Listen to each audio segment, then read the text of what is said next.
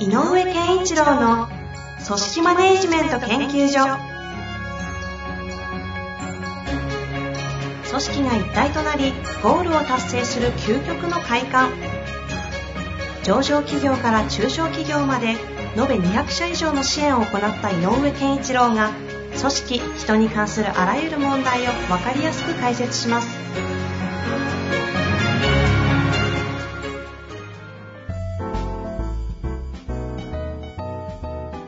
こんにちは、遠藤和樹です。井上健一郎の組織マネジメント研究所。井上先生、よろしくお願いいたします。よろしくお願いいたします。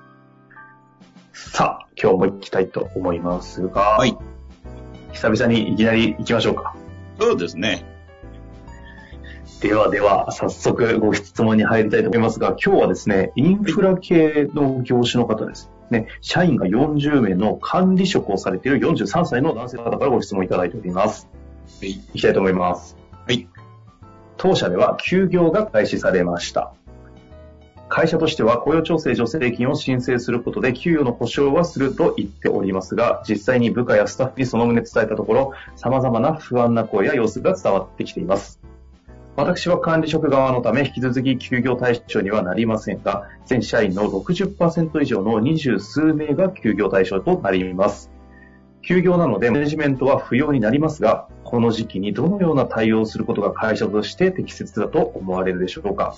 非常に抽象的な質問にはなりますが、どうぞよろしくお願いいたします。はい。まあ、多いでしょうね。るほどね。いや、そうですよね、これは。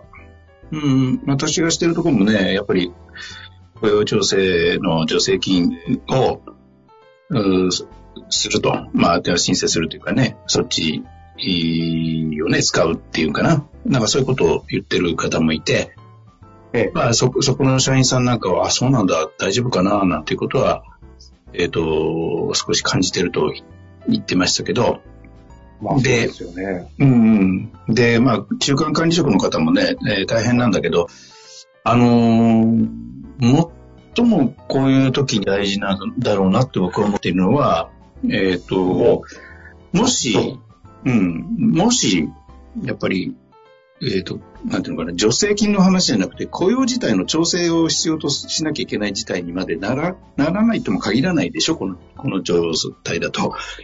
はい。なので、えっ、と、やっぱり、ある意味では、えっ、と、人員の、えっ、と、調整とか、えー、リストラ的なこととかを、あの、手つけざるを得ない。もしくはもっとひどいと、事業自体の継続を考え直さなきゃいけないみたいなことも、なくはないと思うんですよ。いや、全然ね、ありますよね、それはもうん。で、ということがあるとしたら、えっ、と、もう社員の方も、経営者の方も、会社全体でこれもうある種、うーん、これ正しいことが若いかどうかわからないと、運命共同体的なところにいるわけで、う。ええだから、えっ、と、何が一番言いたいかというと、えっ、と、隠す情報はもう何もないぞっていうことだと思うんですよね。なるほど。うん。つまり、経営者が悩んでることが、いや、これは経営の問題だからって言って、経営者が一人で頑張って、なんとか、えっ、と、事業を立て直そう。もしくは、新しい事業を考えてトライしようって思っていて、一人で頑張って、社員を守るんだっていう生きがいのもと、気概のもとをやってたとしても、どうなるかわからないという状況があるとしたら、そのこと自体、会社、つまり会社、この場合は会社という、まあ40人の会社なので、経営者が感じていることが、もうすべて社員に伝わえた方がいいと思ってるんです。うん、うん、うん。で、その中には一つとしては、えっ、と、収入がないとして、この会社は、えっ、と、どのくらい持つのっていう。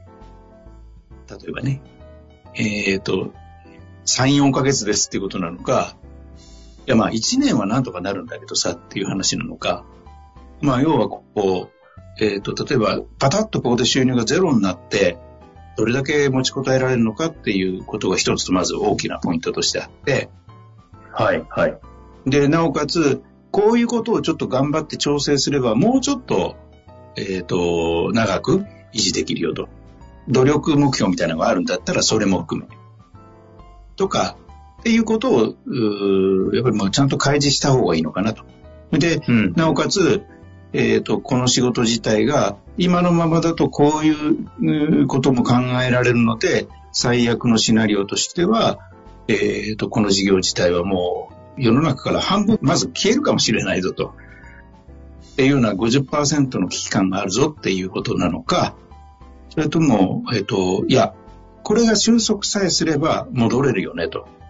うんうん。いう自信を持って言える状態なのか、みたいなことを、やっぱりみんなと、に、え経営者が考えているものとしてリアルに伝える。うんうんうん、で、それに対して、えー、このこの方は管理職だから、管理職としてどう感じているか。もしかしたら経営者が現場で感じているすごく、えーと、詳細な情報を持ってないかもしれない。例えばそのお客様との関係性の中で、えっ、ー、と、経営者が思っているほど顧客とのつながり、えっ、ー、と、グリップが、現場からすると、そんな実は強くとは思わないんだよねっていうことかもしれないし、うんうん、逆かもしれないし。いやいや、いや、そんな、僕らが相手にしてるお客さんたちはそんなことで簡単に離れませんよって言えるのかもしれないし。まあ、だからそういうことを経営者と管理職の間で一回リアルに話した上で、それもやっぱり一般の社員の人たちにもちゃんとこういう実態だぞと。で、なおかつ、えっ、ー、と、頑張んなきゃいけないことはこれですと。例えば、僕はちょっと今こういうアイデアがあるので新しい事業展開を少し模索するので、今時間の余ってる人にも手伝ってもらう可能性があるよとか。だから今とにかく、えー、仕事がないので悪いけど、まあ変な話ね、この6割の保証に下がるけれど、とにかくまず自宅でいてくれと。で、まあね、よく言ってるよね、副業していいからとかっていう会社も今出てきてるしね。はい、はい。うん、まあそういうことも含めて、もうこれはもうリアルに伝えないと、えっと、社員さんもどう考えていいかがわからないので、で、それで、ああ、なんかやめてっちゃったら困るなと思ったって、ここはもう、ちょっと、そこはもうリスクだけど、そうやって離れていくならもうしょうがないかもしれないよね、と。うん。うん。それもやっぱり社員の人生なので、社員が自分の人生をどう考えるかっていうことには、に、なんか有効なというか、必要な情報か、ちゃんと与えてあげなきゃいけないよねと。こういう時期だからこそ。いうふうには一つ思います。情報を経営が経営情報で抱える、普通だと抱えるものをオープンにする。うん。こここの、その、なんだ。目的。結局のこの意図はどこにあるんですか？はい、もうその目的ですね。うん。あの、従業員の人生の自分の、えっ、ー、と、今後について考えるために必要な情報だから。ああ。あくまでそれは社員目線なんですね。もう極めて社員目線。で、で、逆に言えば、それを言っといかないと、本当に最悪のシナリオに行った時に、何ですか言ってくれなきゃ困りますよっていう褒め事にはならないということにもなる。ああ。うん。やっぱ共有しましょうと。だから本当に一緒の船に乗ってるよねっていうことだと思うのね。で、一緒の船に乗って、ここが今度次のテーマなんだけど、一緒の船に乗ってることがすごく楽しいし価値を感じるっていう社員さんだったら、なおかつ、なおかつ、この苦難、苦境を乗り越えるために、こうしましょう、ああしましょうっていうアイデアも言ってくれるかもしれない。うん、うん、うん。そうするとね、何がいいかっていうと、本当にリアルな困難だと感じているものを一緒に乗り越えたっていう時の、えっ、ー、と、なんだ、つながりの深さってでかいのよね。うんうん。いや、そうですよね。うん。だから、いろんな意味で、この苦難が超えられない苦難でになってしまう可能性から、超えられるっていうことまで含めると、どのポイントを取ってみても、リアルな現状を経営者がどう不安があってるかも含めて、何が不安で何しなきゃいけないか、いけないかとか、何が課題か問題かっていうのが、共有されてる、されてないだと、えっと、どの結果においても違うということ。なるほど。あの、伏せてるより、あの、オープンにしてる方が絶対どの結果に対してもいい結果につながりやすいと思う。で、ここはね、なんか、うん、まあそうだろうなっていう感じかもしれないけど、意外とやっぱりできないっていうメンタルも経営者には働きやすいので、うんうんうん。いや、そうですよね。うん。でもここはね、いや、そんなこと言ってる場合でもないですよっていうのは僕の感じることかな。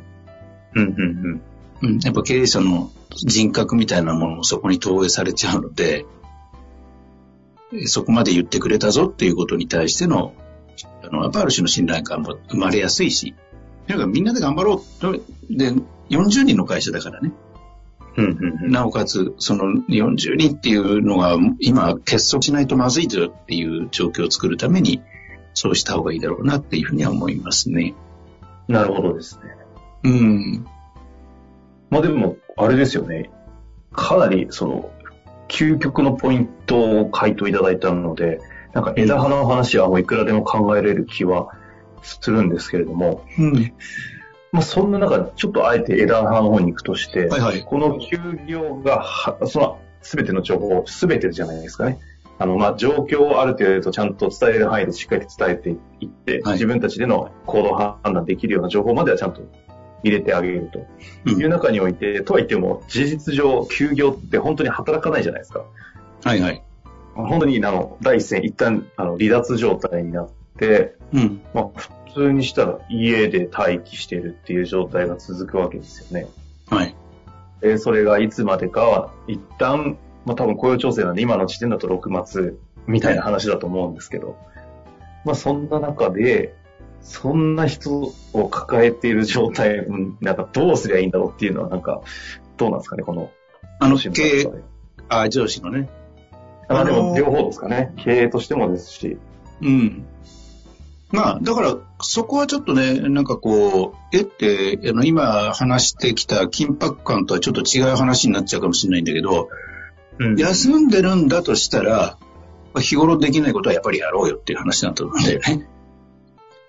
その休みというもののえーことに対してどうしようかっていうことを、えっ、と、社員一人一人の生活環境の中でどうしようかっていうことであれば、まあ上司としてアプローチするのは、上司自身もね、この時期だからこそ、俺はこういうことややってみるよとか、いうちょっと、まあ、なんだろう、例、見本みたいなのを見せてあげながら、一人一人に対して、せっかくだからこういうの覚えたらどうかとか、はいはいはいはい。うんこのし、この資格取るって言ってたけど、勉強時間がないって言ったから、この時期にちゃんと集中してやってごらんとか、うんうんうん。うんまあなんか、やっぱりそれぞれの、うんまあ、いいい意味で言えば、それぞれが成長するための何か取り組みを課題設定して、まあやるやらないは本人になるんだけど、あのー上司としてはそういうことを管理職としては導いてあげるっていうのも一つ手なんじゃないかなとは思いますね。なるほどですね。まあここは普通にあれですかね。個人のキャリアの。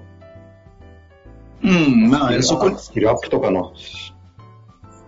とか、まあ変な話、すごくこういうことをやってみたかったけど、この時期しかできないんでやりますっていうことでも僕はいいと思うけどね。うん、例えば、その、僕なんかもやってるけど、普段だとこれ読めないよね、みたいな長編を読むとかね。はいはいはい。うん、そういうのとかでもいいし、うんまあなんかこう、じ自分の糧となるものをややろうよっていうことかな。うんうんうん。うん。まあ、休業入った時の扱いというか対応って今後いろいろ出てくる気がするんでね。うんこ。ちらなんかもう、それこそあの、弁弁護士側的な話も含めていろいろ出てくる気はしてるんですけど、ちょっとね、今具体的な事例がないんで、なんともって感じですかね。うん、あとね、管理職の人は、やっぱり、えっ、と、管理職の方大変だと思うんだけど、やっぱり休業休んでいても、定期的にコミュニケーションをしてあげてほしいのよね。どうだって困ってることないかとか、うん。うん、解決してあげられない問題も抱えている可能性はあるけれど、あのー解決できるできないではなくて、やっぱりどういう状況にあるのかを理解してあげるっていうの。なるほど。うん。っていうことはしてあげないといけないのかなとは思いますね。うんうんうん。うん。まあ、ということですかね。でもなんかやっぱりね、その、ちゃんと情報を与えていくっていうところはね、非常に大事なポイントだと思いますし。はい。これができるかどうかっていうのは一つの器な感じもするんでね、結構シビアな話だなというふうに思って聞いていましたが。まあ、でもね、やっぱり逆に言えばそこまで腹割るか割らないかっていうかね、えこれも関係の質に関係するかなとは思いますけどね。いやそうですね。ここに来て関係性がなんか露呈しそうな話でもありましたが、うん、ぜひね、今日のお話、生かしていただけたらなと思います。はい。というわけで、今日のあたりは終わりたいと思います。井上先生、ありがとうございました。ありがとうございました。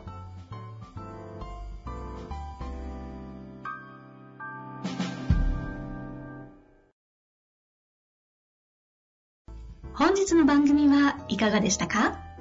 番組では井上健一郎への質問を受け付けております。ウェブ検索で人事明快と入力し、検索結果に出てくるオフィシャルウェブサイトにアクセス。